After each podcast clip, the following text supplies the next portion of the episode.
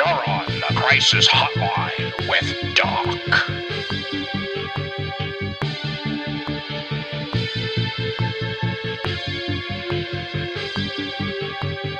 Welcome back, kids, and thanks for listening to another episode of Crisis Hotline with Doc. Doc, how are you? I'm awesome, Angus. How you doing today? Doing great. Now, Doc, what crises have you brought for us today? We brought the one that we're doing going in order, at least until now, and we're going through Zero Hour Crisis in Time, which takes place right after, and some can some consider it even a continuation of the Crisis on Infinite Earths, which was the original major event crossover crisis. Yes, indeed. And Doc, I know you had mentioned before in previous episodes, in particular when we were going over JSA, that this is the crises that DC would like to forget. So, with that being said, I think us going over what is at play here will be most beneficial for our audience to know that, you know what? Maybe this isn't a crisis that should be overlooked. But let, us get into a little bit of the basics here. And that is this crisis did a unique thing in that it actually did an issue countdown from four to zero. So it encompassed a limited run of five total issues. It was conceived, created by both Dan Jurgens and Jerry Ordway as far as story arc was concerned. And then Dan Jurgens did the writing and the scripting along with the pencils. And then Jerry Ordway did the inks in here so the two of those creative talents really had tight control over this story and where it would go. What I'd like to provide here, Doc, to the listeners is just a little contextual background. You know how I love this stuff. And what was leading up to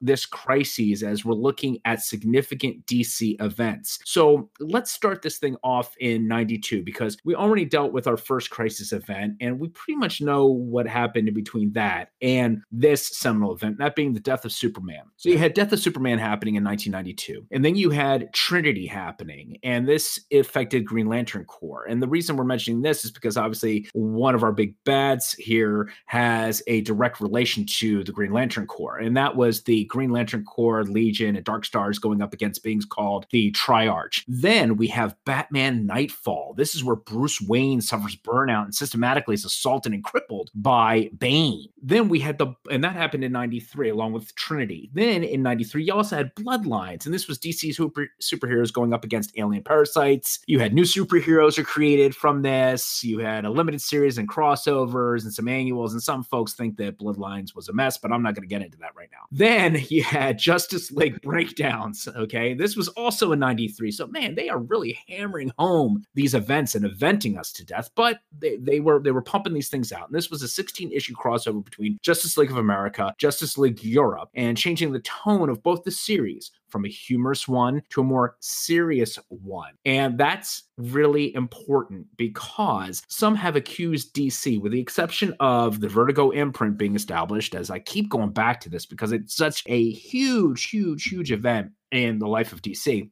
that DC had gotten dark but still had the light out there Marvel started going dark too, and this is where I just see the the absolute dimming happen when you had an event such as that happening. Then finally, you had end of an era, and this is high above New Earth. Teenage Legionnaires from Batch SW6 prevent a mysterious being from destroying the doomed cities. They're shocked to learn that the man is disoriented. That happens to be Rokk Krinn. Cosmic Boy from the adult version of the Legion of Superheroes. Now, again, I refer to this one because this will come into play in our event. Then finally, Superman Fall of Metropolis. And this begins the setup here. With the Man of Steel out of commission due to injuries, LexCorp and Project Cadmus conflict conflict spills over into the city streets. If Superman does not recover in time, this may spell doom for Metropolis. And then finally, we get to Zero Hour Crisis in Time in 1994. So this is quite the buildup. Lots of things happening in between 92 to 94. Yeah, there, there's a lot going on. You know, there's one that I would like to interject in there because it does have a direct relation to this also. It's the not a very well known, and I don't know how well it was received, was the Armageddon 2001 crossover that was back in 91, because that is where we get to see one of the other main villains, Monarch, where he comes from, his background and how he like a totalitarian from the future that comes back to 91 basically and we see kind of how he evolves. So that's another one that's I don't I don't think it by any means you need to read Armageddon 2001 to understand what's going on in Zero Crisis or Zero Hour. just helps as far as if you're wondering where did Monarch come from. This is where he comes from, Armageddon 2001. Outstanding pull, Doc. Outstanding pull. Matter of fact, it's I'm glad you're mentioning that because I had that conflict in my own mind as far as where to begin. And I just, because Death of Superman just had this massive media blitz behind it and is absolutely burned into the frontal lobe of the majority of comics fans, I, am glad you delved into that Armageddon 2001 because indeed, yeah, that would have good value contextually to folks beginning to attack this if they wish to go beyond just the core of the series.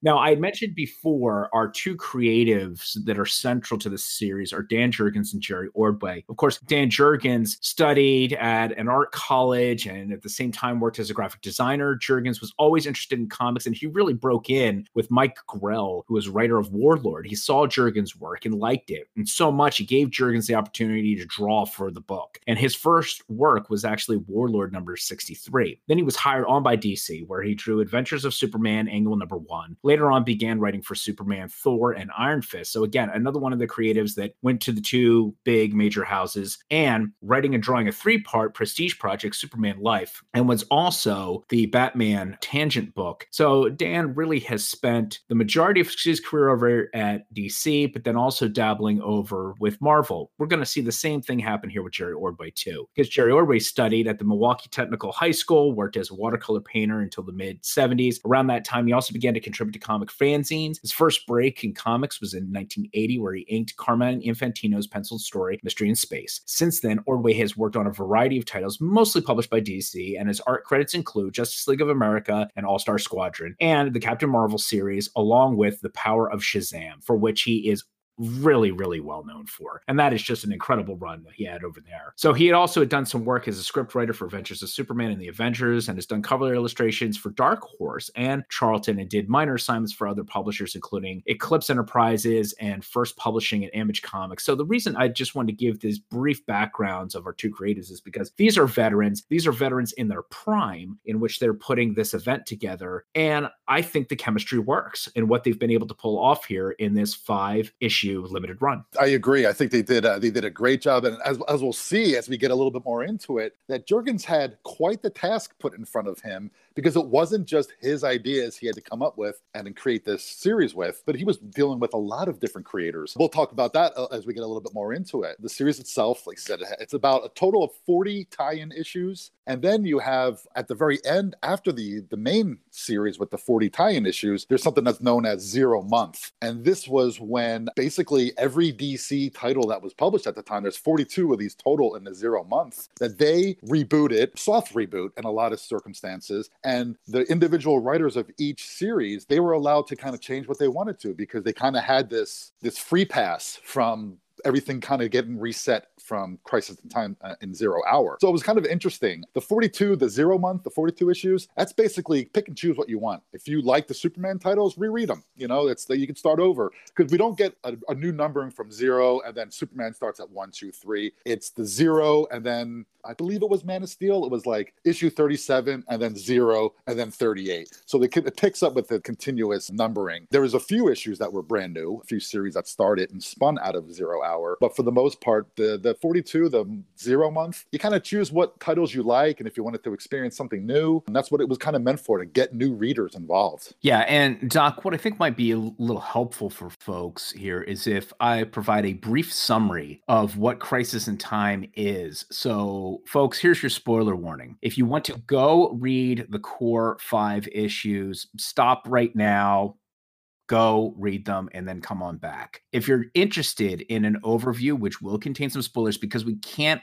help but discuss key characters in this event without spoiling it, please feel free to listen to this brief summary. And this will give you a flavor or understanding of where this crisis in time event, the zero hour crisis in time event, goes to see if you're interested in pursuing it. So, two supervillains individually attempt to destroy the time stream using entropy Hmm. Now, this is interesting, Doc. So, for folks who aren't familiar with entropy, what we're talking about here is a thermodynamic quantity representing the unavailability of a system's thermal energy for conversion into mechanical work, often interpreted as the degree of disorder or randomness in the system. So, this is playing into some science based, but science fiction applied concepts here to a disruption of a time stream. So, Extant wishes to create the world in his own image, and Parallax wants to construct a better world that would produce the evils that turned him into a villain. Both of their plans involve first destroying everything that ever was, is, or will be, and the following genocide of billions of people. Heroes of the world are organized to fight the chaos, gathered by Superman, the Wave Rider,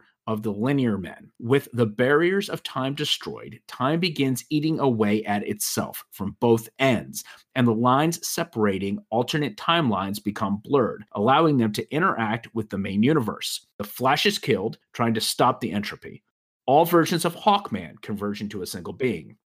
The Justice Society of America is decimated by Extant, Dr. Fate, Hourman, and the Atom are killed, and all except for Alan Scott are aged into withering old men. The Team Titans, yes, folks, I said Team Titans, not Teen Titans, but Team Titans, which is a far future variant of the Teen Titans. Okay, so Team, T E A M, Titans, revealed to be pawns brainwashed by Extant, fight the heroes, and are completely erased from history. Time Trapper is revealed to be Rokk Krinn. What is it, Cosmic Boy?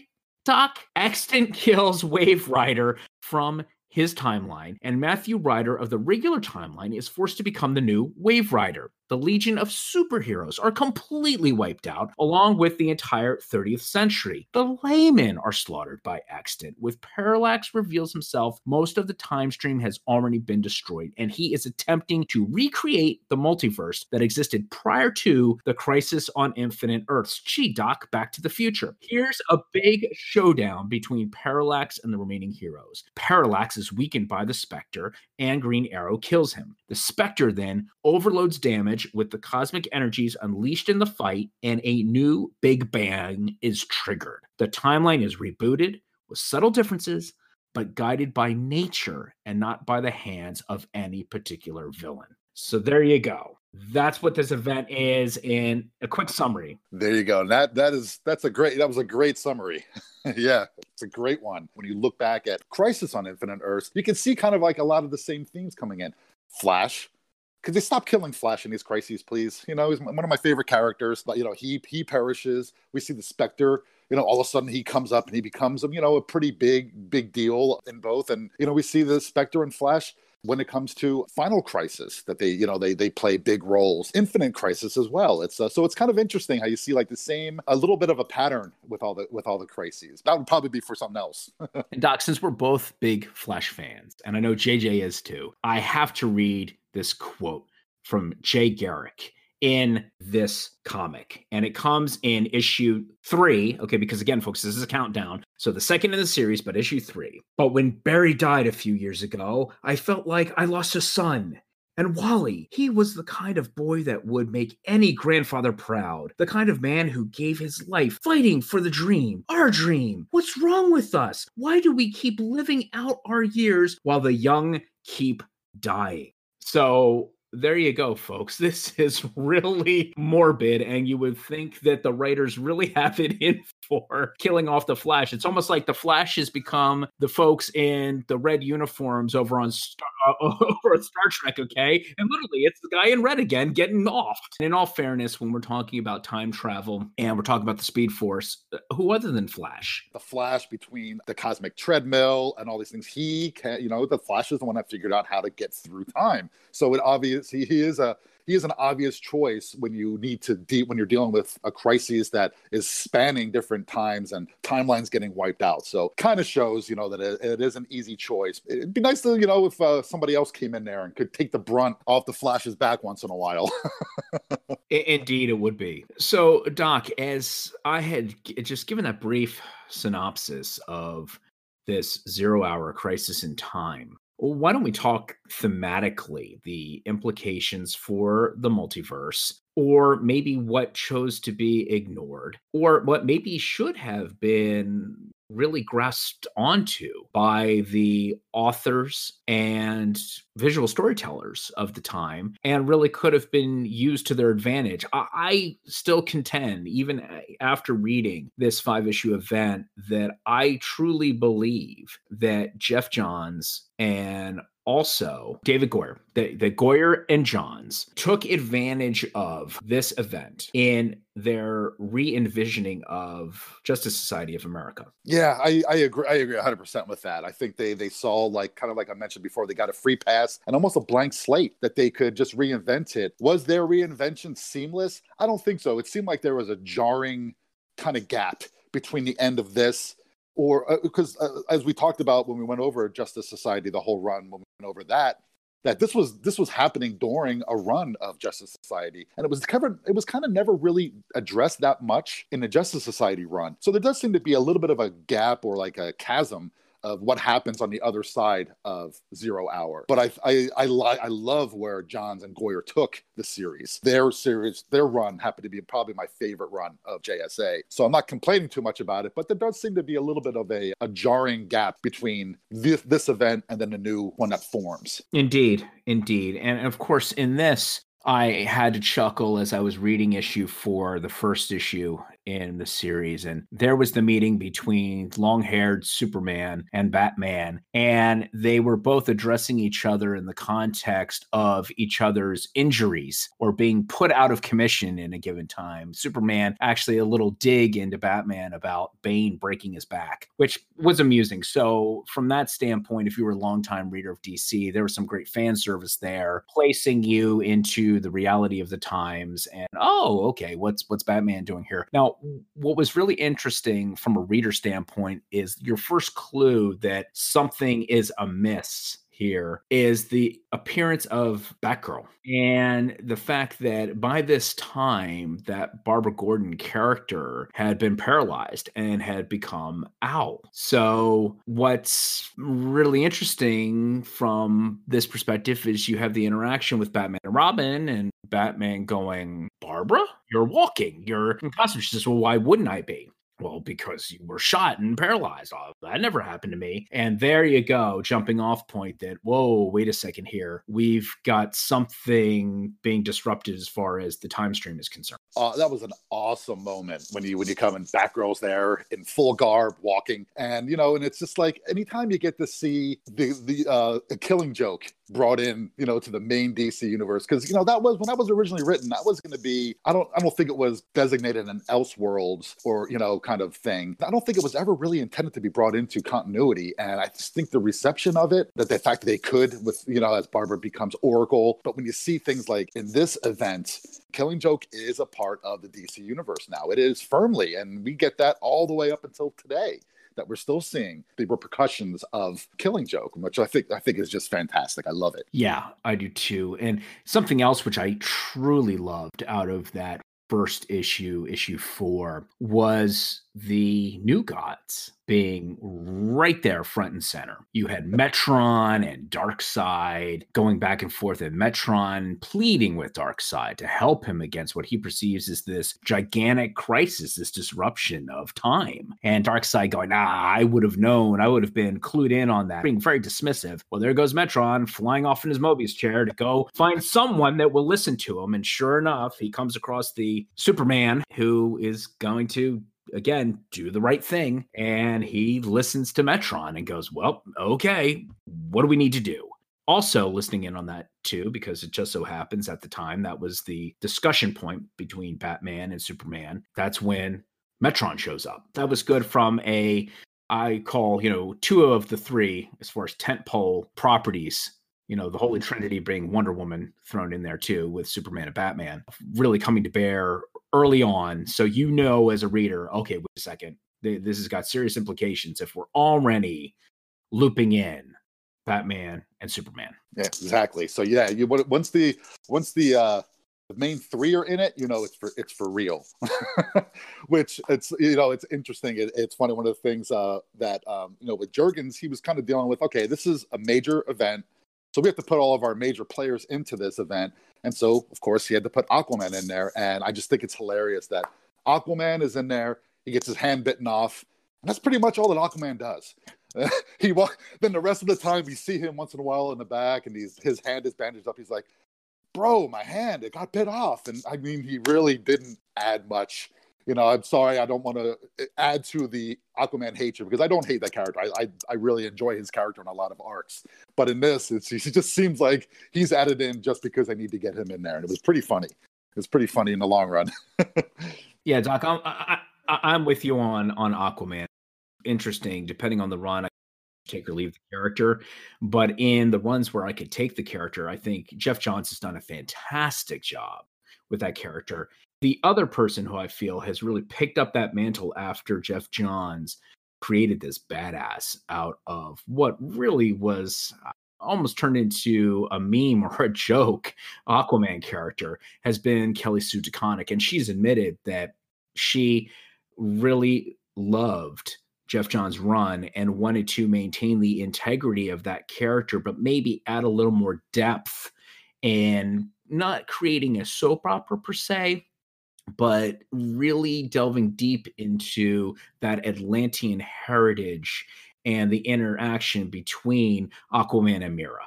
So I think that's where she's added her twist in that deepening of the relationships. And for folks who are listening to this now in April, there is a great series that Sci-Fi puts out podcasts called Behind the Panel. Matter of fact, I'll put a link to this particular episode in the show notes where Mike Avila actually interviews Kelly Sue DeConnick on her most recent run of Aquaman and what's going on there. So I'd highly encourage folks if you are an Aquaman fan or want to read a badass Aquaman series, this is definitely one to put your eyes on and enjoy. So, Doc, getting back to the characters at hand here, who else would you place as being central core, having great importance, and would see this event through and have maybe some lasting effects? To their character and their character arcs? Um, for sure, we have we have the main like you know Superman, Batman, and Flash for sure that we see them go all the way through and we see them come out strong on the other end. And another one that is, is in there that he becomes a main player is Guy Gardner, Mr. Green Lantern himself. And this it's it's an interesting with him because when Jurgens was writing this, he this was when Guy Gardner was going through that weird little he was becoming that warrior. He was like he discovered that he was actually part alien and he could actually manifest weapons from his body. So it was kind of a weird thing. I think Jurgens was kind of like, I don't want to say saddled, but maybe a little saddled with this Guy Gardner ca- uh, character. And I think he did a good job with him. I've always liked Guy Gardner. I liked his character. I liked his attitude. And I like to see him evolve in this, in these five issues. Because, like I said, he gets a lot of ink time on here. And I like to see uh, where he went after this with the series as well. Other than those guys, we also see like, like a new character, Damage. He becomes a main player towards the end because he helps kind of solve everything. He's, I mean, we're talking uh, I can't remember his exact years, but he was pretty new as far as I remember for this series. So, Doc, eh, those are all great characters that you're bringing up there, but I'm dying to ask you this. What did you make of the time trapper revealing to be a grown up Rokk Krinn? Otherwise known as Cosmic Boy, but now mature. Do you think that was an effective use of that character? Uh, honestly, I don't at all. I felt like it was there for more of like, nobody expected this. And they threw it in there. Who they could have used in place, I, I, I can't say off the top of my head, but didn't have the effect that I think DC wanted it to have. So I'm not, yeah, I'm not, I really, I, I I'm still kind of like, what did they do there? And I'm not sure why they did it. What, do you think? I personally felt that it was purposeful to put a twist or the unexpected into the book to deepen interest. And why not pull on a character that maybe by this time had been overlooked, however, was foundational to the founding of the Legion of Superheroes. So, from that standpoint, you'd have to be a comic book enthusiast to understand the significance of taking a founding member of a superhero team and then elevating them to a more central role in an event such as this. But after that particular character's heyday had gone, it, it was, I don't want to call it a, a, fleeting attempt of resurrecting a character, but I can't come up with any better words at this point to encapsulate the end result. Yeah, and you know, and to, to continue on that, it doesn't seem like anything was done with it after the series. I could be, I could be, I could be completely wrong there um, with uh, with some of my continuity and some of my timeline, but I don't remember them doing anything with this once it was kind of, you know, revealed. So I'll have to go back and do a little research, and we can correct that. That's why also like after it was done, I don't remember a whole lot being done with it. Well, what's interesting when we go back to Crisis and the Legion survived that, but Time Trapper took advantage of the chaos to isolate and weaken the Legion, making them believe that their fellow Superboy wasn't the real one. And then you had the fallen member of Supergirl and Cosmic Boy meets Superman and is in shock that his childhood friend doesn't recognize. When you look at that, it's muddled, I think, at best. But at the same time, I don't know what they were driving at with the reveal that Time Trapper would be this force acting negatively on the Legion. I didn't get it. And that might be just be me. It might just be me. But I do see that the intent here, I think, by both Jurgens and Ordway was to create a aha moment that would blow people away, would put an exclamation point and create some intrigue and buzz about the event. And well, like you said, you know, it, it's okay it's okay. And you know what? This is this brings up kind of what I was mentioning when we uh, when we first started talking about this event, Zero Hour, that Jurgens can't be praised and blamed solely for what resulted in zero hour. To do this, just to give a little bit of a framework, because some people might be asking, why do I need to read this? Is this just a cash grab from DC because of the success of Crisis on Infinite Earths? So just to do like a little bit of a, of a, of a background, basically, you know, Crisis on Infinite Earths, if you remember when we talked about that, it was to correct the continuity issues that were developing, which resulted from Flash 123 when the multi- multiverse was created. So Crisis, um, they came along and they kind of wiped it on. They created one Earth, which was called New Earth, and then they thought everything was going to be hunky dory. And they're created there was like actually more continuity issues that resulted than um, than there weren't. And so in the 90s, this is when Jurgens kind of sat down and he was like, okay, we still have it's still kind of a mess out there. All these continuity issues that we thought were cleaned up, they're not. So he had the idea to basically do a, and this is with KC Carlson, which was one of the editors at the time at DC. He wanted to do an event where the writers of individual titles, they could alter whatever parts they wanted to of the histories of heroes individually. And so this was kind of like a selfless kind of uh, crisis event that they wanted to move forward with. So basically, in other words, what he wanted to do was he's pitching to do a big crossover, which ended up being Zero Hour. And he wanted other creators of other titles to kind of put their input about what they wanted fixed in their individual titles. So, Doc, in other words, what they were trying to do is take what Marv Wolfman wanted to accomplish with the original vision for Crisis on Infinite Earths and empower the series leads to provide input. So make it more of a democratic process, vice one person or one visionary trying to unscramble the the mess or the spaghetti bowl that ultimately had become the timeline of the multiverse for DC. Yeah, exactly. So when you look at it like in that, that's exactly that's a great way of putting it. And so now think of it like think of your your Jurgens and you're setting out to write this crossover event. And now you're getting input from almost every writer and creator, or not, not say creator, but every writer of these titles at the time saying, This is what I want done with this character. This character, I want him to go through this.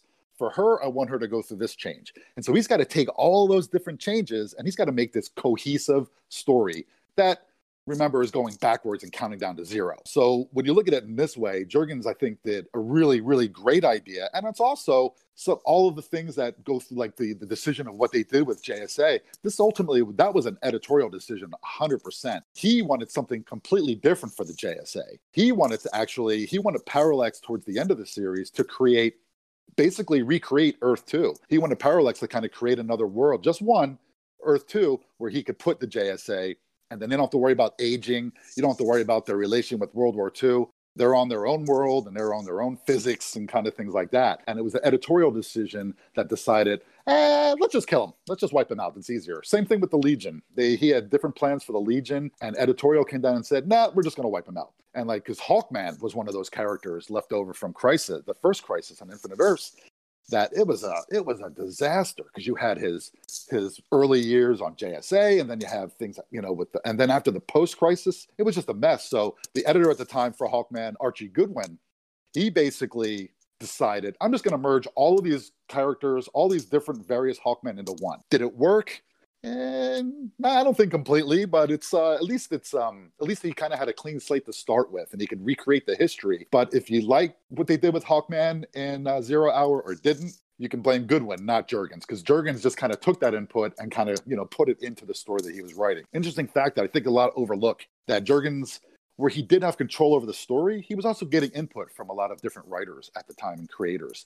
So it was like talked about um, having being overwhelmed and trying to create a story. And he was also writing two Superman stories that create, you know, that came in after it. So it was, uh, he had he had quite a full plate during this. No doubt, and that's what also made the contributions of Jerry Ordway so much more relevant here because he at least had a collaborator to sort through this coordination challenge that was perfectly laid out there, Doc, in what you just encapsulated. So with respect to the actual story itself, do you have any other reflections on positives, negatives, things that you think worked well, things that you were like, oh, okay, that might have been really ambitious, somewhat aspirational, and they didn't quite pull it off? What are some of the positives and, and negatives in your eyes that came out of this crisis event? Um, I I like a lot of the I like a few of the like after when they did that zero month. I like some of the some of the changes they did, you know, to the histories where they basically kept the characters the same, but they tweaked the little things on on some of the histories. Like you know, with Superman, for example, um, his parents were alive now and things like that. So it made little changes, and we get a little bit more um, to see like for example, with Superman, we got to see a little bit more of a human side post zero hour. What I also liked, I'm getting to the little note section I have here of uh, with the aftermath that it kind of it did. I think.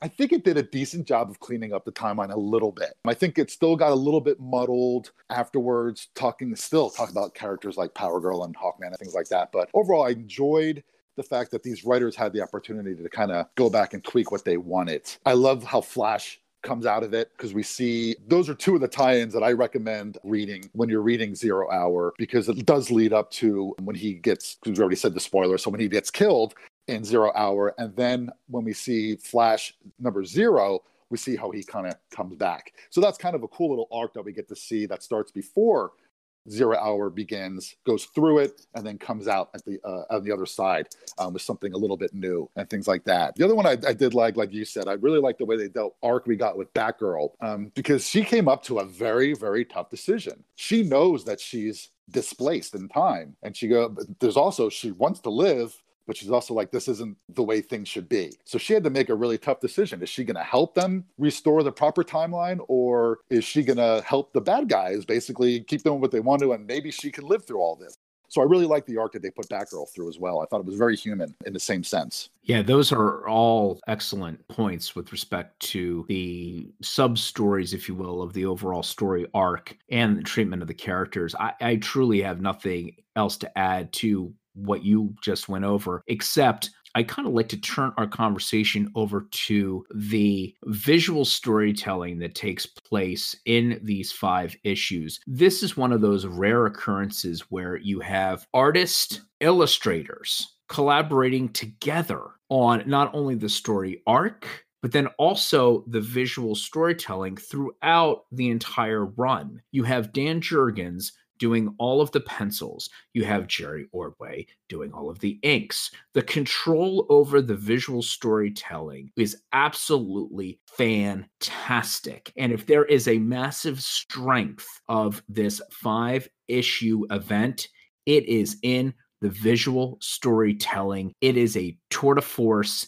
It is eye candy beyond belief. It makes the experience of reading all five of these issues pleasurable. The majority of these panels are unconventional. In a lot of instances, you have whole pages that have an illustrated backing and then panels that will pop up in a design in there. You also have two page spreads, almost centerfolds happening at various different times throughout this series and not necessarily in the center fold or in the traditional page number two, three that do that immersive thing that we've well covered in so many different discussions, not only between the two of us, but uh, Ray has chimed in on that, and so has JJ. But they do it to such an incredible, effective way that does not appear gimmicky and at the same time adds to the overall effort so even the dialogue bubbles that are put into those beautiful two page spreads have significance behind them, while also at the same time, every action of every one of the characters in those larger mural poster type of illustrations has meaning.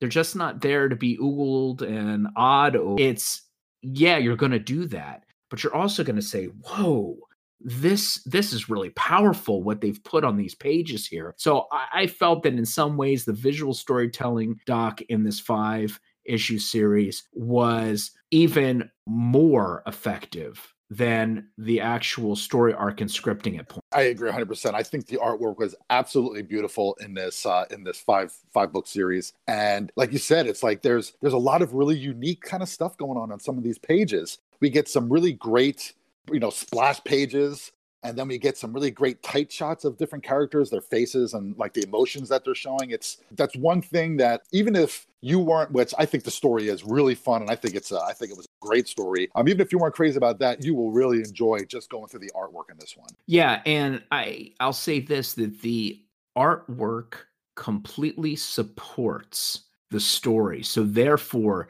my enjoyment of the artwork the visual storytelling is part of the package that puts this series over the top for me where I go, I thoroughly enjoyed this read on so many different levels. The sci-fi elements in it, again, using entropy, the busting up of the timeline or the collapsing of it, the use of the countdown from four to zero, very clever, like that. The then pulling on the various different characters who you would expect to see in the DC universe's cosmology really coming to bear here.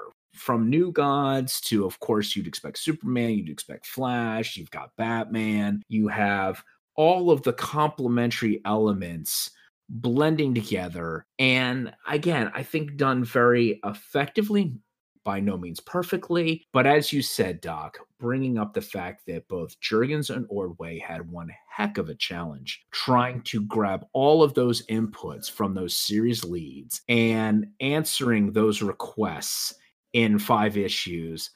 I, you know, frankly, I don't know if they could have done a better job given the scope of what they had to try to accomplish. I agree. I think they did a great job with the story. I thought that before I even went into the background and realized that, oh my, this was like a, like you put it, a democratic process where they were getting a lot of input from a lot of different people that they had to fuse together. You know, great example is with uh, with Power Girl. I mean, she was pregnant in in the in Zero Hour. Where where that come? And this was something that you know they kind of inherited. Jurgens inherited this from a really bad um, Justice League plot that went nowhere. But he didn't know that. When Jurgens was writing Zero Hour, he thought that this was going to become something major in Justice League. So he kept it the same in Zero Hour. So Power Girl was pregnant. It had nothing to do with anything. in any story, to be honest. After this was over and it went back to Justice League, the Justice League writers did nothing with it either. So it was like one of those, like, just another example, one of those things that he had to deal with that Power Girl was glaring. She stood out like, why is she pregnant? What's going on?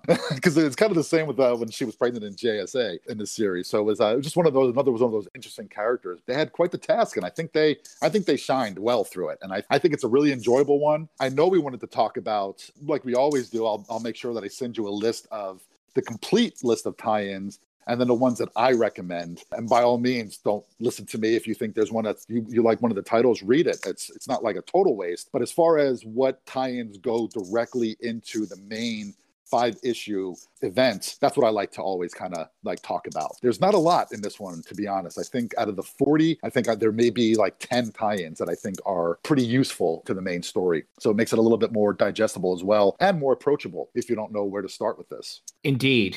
Doc. And one thing that we touched on just very briefly, but I'd really be interested in your opinion on is the use of Green Lantern and the development of the character of Parallax and the impact that Parallax made in this event. Could you delve a little deeper into that and specifically how effective that character was in pulling off what Jurgens and Ordway intended that character to do? I think, you know, I think overall, I think Parallax was really effective in this story. I really enjoyed seeing when he popped up. When I when I read this the first time, I didn't read it when it was being released originally in the 90s. I think I read it towards like the late 90s. I think I went back and I found some and I just read the core issues. And I really didn't know that Parallax was going to pop into this. I thought it was going to be Extant, who was Monarch, who was Hawk. so that's a whole story in itself. But I really enjoyed and I enjoyed how Jurgens took, you know, basically kind of the oh the um the closing off of events of Death of Superman because that's where Parallax basically comes from. When Hal Jordan sees the destruction of Coast City he kind of just goes crazy and he blames himself that he wasn't there. He tries to recreate it and then he goes nuts. Of course we see a huge retcon with uh, Geoff Johns and the Parallax character but as right now you know we see it is that Hal Jordan just kind of snaps and he takes on this persona of Parallax super powerful super dangerous and I like how Jurgens kind of fused him into the next crisis. I think it was a nice logical kind of uh, leap.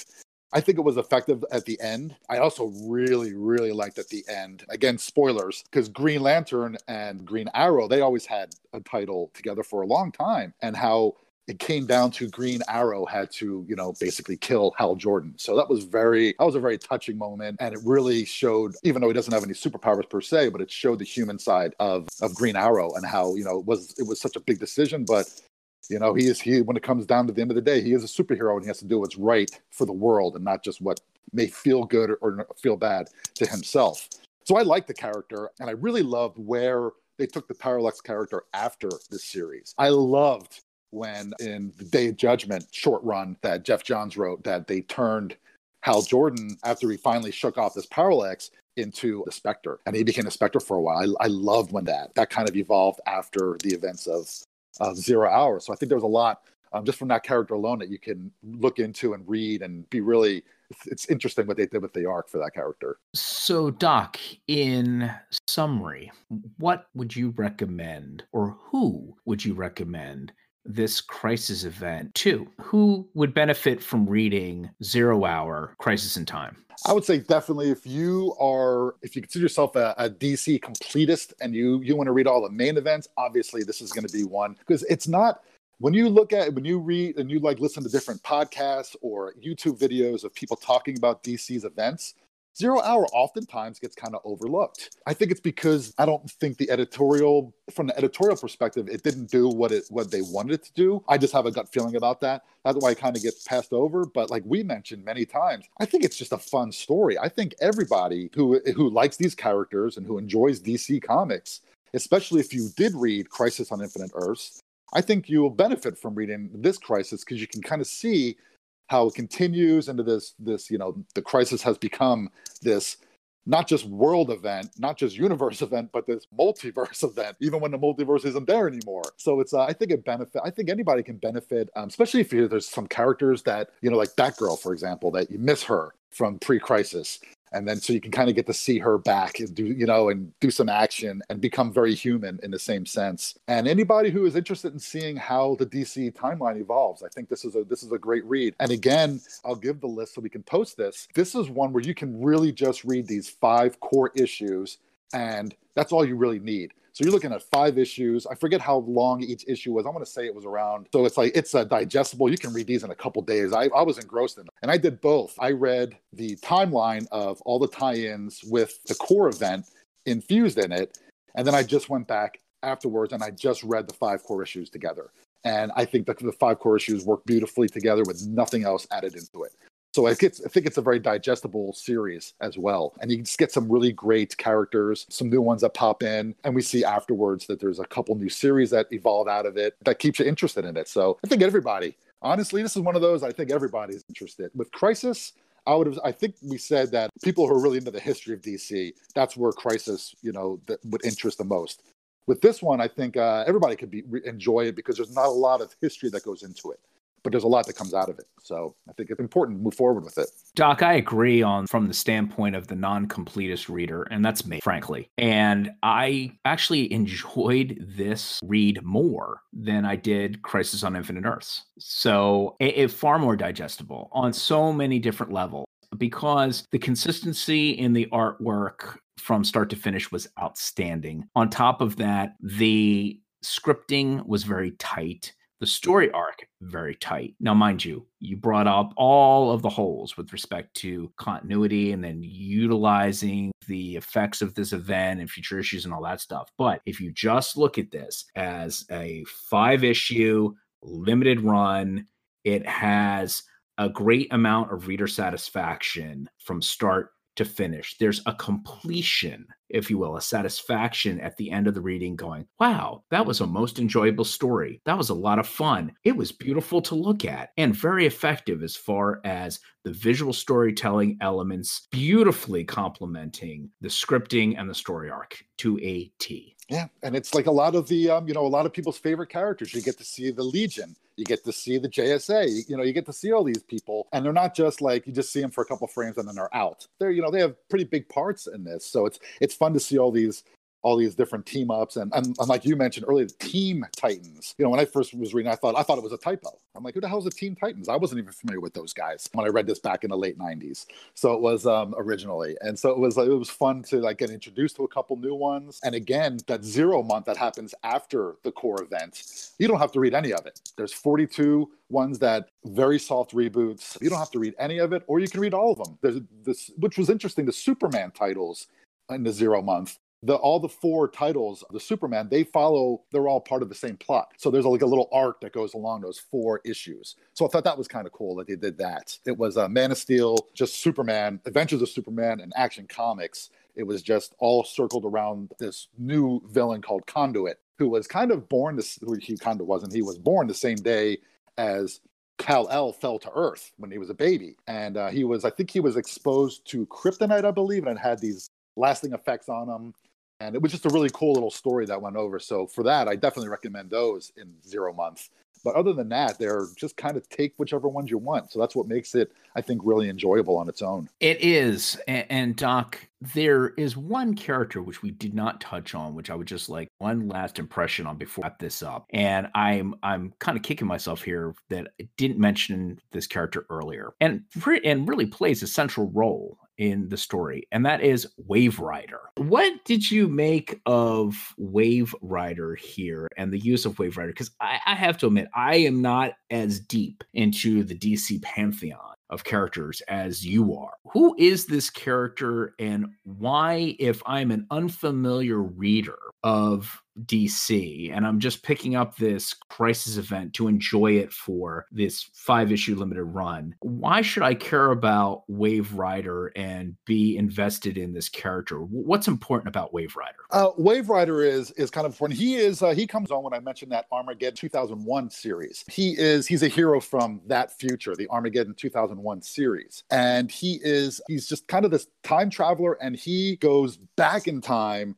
to try to foil Monarch who is one of the main villains of Zero Hour. So we kind of see that's where he's kind of coming in. And he's always been kind of like, I got to go and get this because Monarch is just one of those typical you know, um, supervillains. He just wants to completely take over the world. He's just all about that. And so that's really, as far as this series go, that's where his main importance is. He has a little interaction over the years with Booster Gold. I, I believe, if I am not incorrect here, that he was also in Morrison's 52 when he did those 52 that series. And he was also had a he had a, a play in that. I think he actually spoiler alert again since we're doing lots of spoilers that i think he murdered skeets i believe in the 52 series. So there's a lot of different things that go on in there. I think the most important thing as far as in context with zero hour is that he is killed Waverider is killed by extant who is monarch who is hawk from hawk and dove basically Hawk goes nuts when Dove dies and all this, and so he takes on the Extant and then, or sorry, Monarch,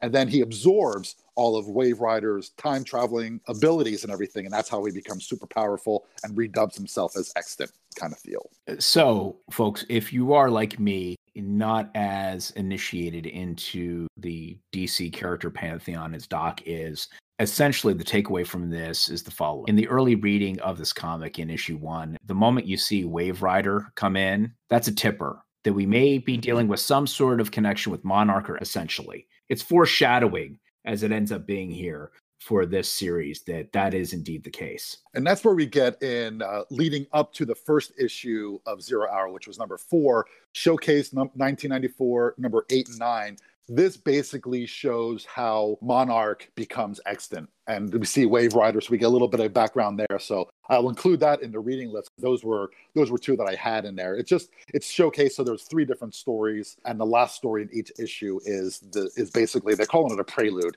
to Zero Hour, and it shows how Monarch steps up and becomes extant and super powerful at the sacrifice of Wave Rider. Doc, that's fantastic. And again, folks, sharing those lists with y'all so you can pick and choose what you would like to delve into. And again, I'd love to thank you for bringing this crisis here over to the hotline wave so we could do a deep dive into this event, which is zero hour crisis in time. And we would love to hear from you once you have read this limited series. And if you want to go a little deeper into some of the crossover coverage in the different titles during this time, please leave us a message via the Anchor app or send us an email at Kirby's Kids Podcast at gmail.com. Doc, I'm going to give you the last word here on Zero Hour Crisis in Time. Zero Hour is not the crisis that should have never happened. I think it's one that needs to be read because I think it's just a fun story. And I think it will, if you are more versed in